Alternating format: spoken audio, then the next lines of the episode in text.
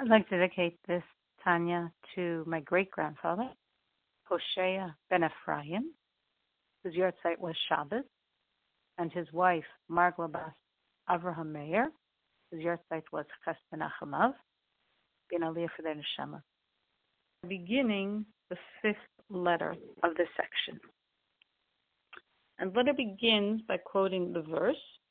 It says, And David made a name. It's a verse from prophets describing King David, which is understood simply that maybe David gave the Jewish people a good name by burying the dead of the enemies, or David made a name for himself through his heroism.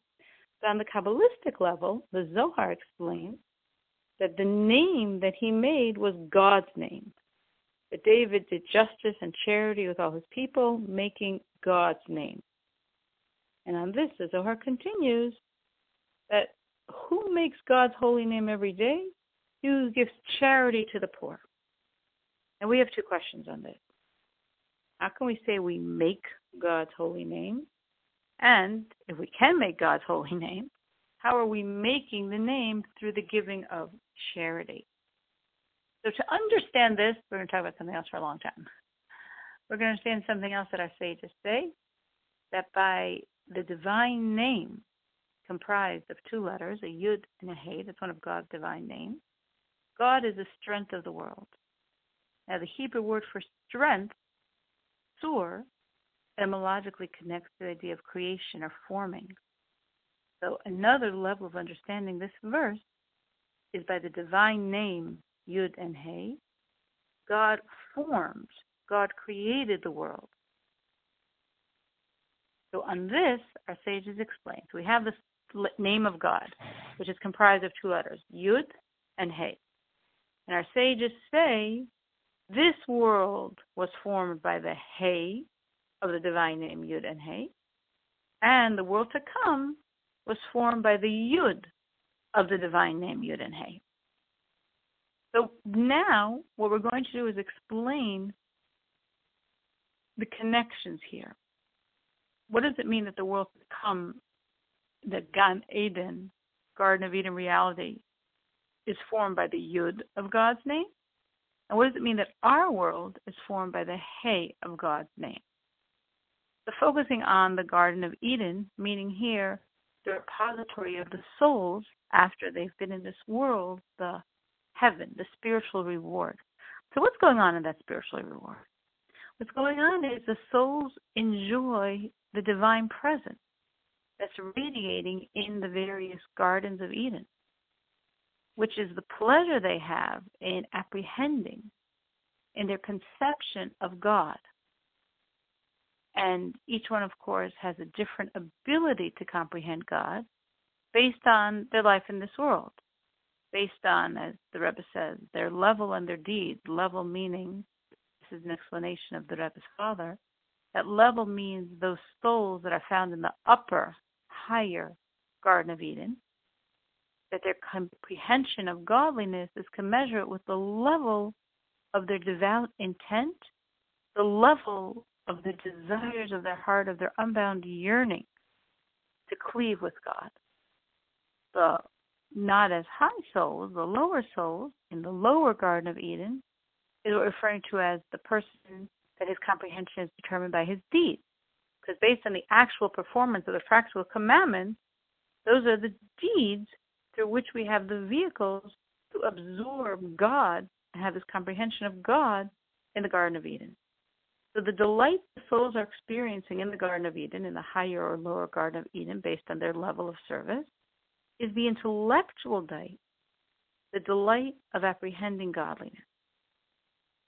Which is why, Kabbalistically, we refer to this reality as bina, understanding, comprehension.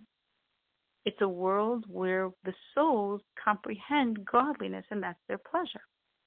But even though we're saying this is a world of comprehension of godliness, the energy here is not flowing from the plane of divine comprehension, of divine understanding, referred to in Hebrew as bina, but it's actually flowing from a higher plane from the seminal wisdom, from Chachma, which is the source of the comprehension of the Bina, of the understanding of the comprehension.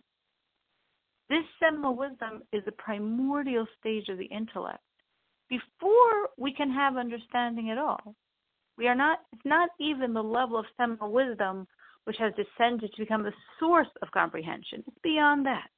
At this point, comprehension is completely obscured. We have completely transcended the concept of comprehension.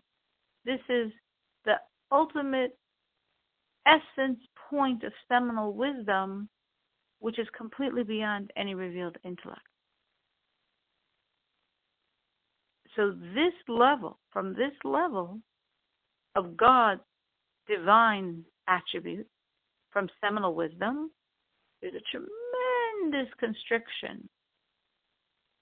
The light becomes much smaller, light becomes attenuated to descend into understanding, make it possible for a soul to understand a concept which is intrinsically concealed and non rational.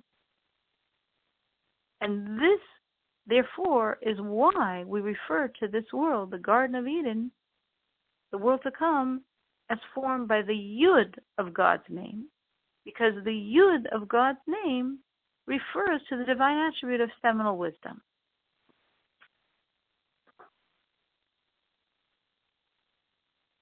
This is also, we refer to seminal wisdom as the father who founded the daughter. That the seminal wisdom is the father, father here meaning source, of the daughter, the daughter meaning the letters of speech, which is the level of the daughter, the lowest of the ten divine attributes, God's sovereignty, from which forms God's speech. And now we're going to go into a long explanation on this concept of seminal wisdom being the father who founded the daughter. In other words, we would think that letters of speech maybe come from emotion or come from comprehension. Because a person articulates speech when he wants to express an emotion or he wants to express a comprehension. But the Rebbe is going to explain that no. The letters of speech derive from seminal wisdom, which completely transcends comprehension. How do we see this? Let me explain something very interesting. If you've ever had a child in speech therapy, maybe you'd understand or see where we're going here. Letters do not emanate from the soul as a result of an intellectual imperative. It's not a natural faculty that we want, for example, to move our lips a certain way to produce a certain noise. And it's not an intellectual faculty that I want to produce a certain noise, and therefore I'm going to think of the way I want to move my lips or any of the other parts of speech. Speech comes from the larynx, the palate, the tongue, the teeth, and the lips.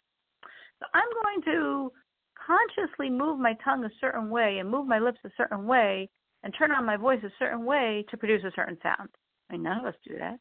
Again, unless maybe someone who needed a lot of extensive therapy to have to be consciously taught something that's natural for the rest of us.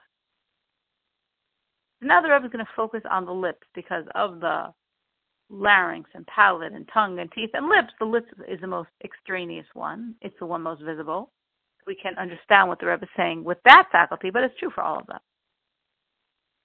So through the lips we make four sounds: the b, v, m, and p. Now, to make those sounds, which are four different sounds, but they're all coming from the based on the movement of the lips, we have to move our lips a certain way to make those sounds. In other words, the breath is the same. What's different is the movement of the lips. So we have the same breath and the same sound, but if I move my lips one way, I get a b, and if I move my lips a different way, I get a v. Now, we don't think about it. It's not a conscious mental effort. Well, I want to say b, so I'm telling my lips to move a certain way. It's not conversely natural, meaning it's not that I like to move my lips a certain way. When I move my lips a certain way, hey, this cool sound comes out. Neither of those things are going on. It's not coming from my intellect that I'm consciously thinking to move my lips a certain way to get a sound and it's not coming from my nature that I like to move my lips a certain way, and then when I do so, a sound comes forth. So why or how am I doing this? How do I know how to do this? it's just spontaneous. If I want to sound b, my lips just naturally go in the way the b sounds. Meaning I'm not trying to move my lips to create that sound. I'm trying to make the sound, and my lips know what to do when I want to make that sound. So, what is that showing me? What it's showing is that the pronunciation of the letters, and the same is true, of course, for the vowels, transcends comprehensible intellect. It's not an intellectual process. I'm not intellectually thinking how to move my lips. They just move when I want to make that sound. Where is it coming from? So it's coming from the, the seminal wisdom, the hidden intellect, the primordial stage of intellect, which is why our sages say an infant can't speak, even though he understands. Meaning his revealed intellect is developed, he understands, but this more refined hidden intellect has not yet been developed. And that's why he can't speak. Because that's where speech comes from. That's the part of the soul that's telling yourself what to do to make those sounds when you want to speak. So, what is this level? This is the level of seminal wisdom, the level that transcends intellect, the level of chachma, the level of the yud. And that's why we say the father founded the daughter, that the seminal wisdom of the father is the source of the letters of speech, the daughter. So all of this is explaining to me why we say the world to come, the Garden of Eden, spiritual abode of delight, of reward after this world, created by the by the seminal wisdom, which is the source of all this energy that transcends intellect,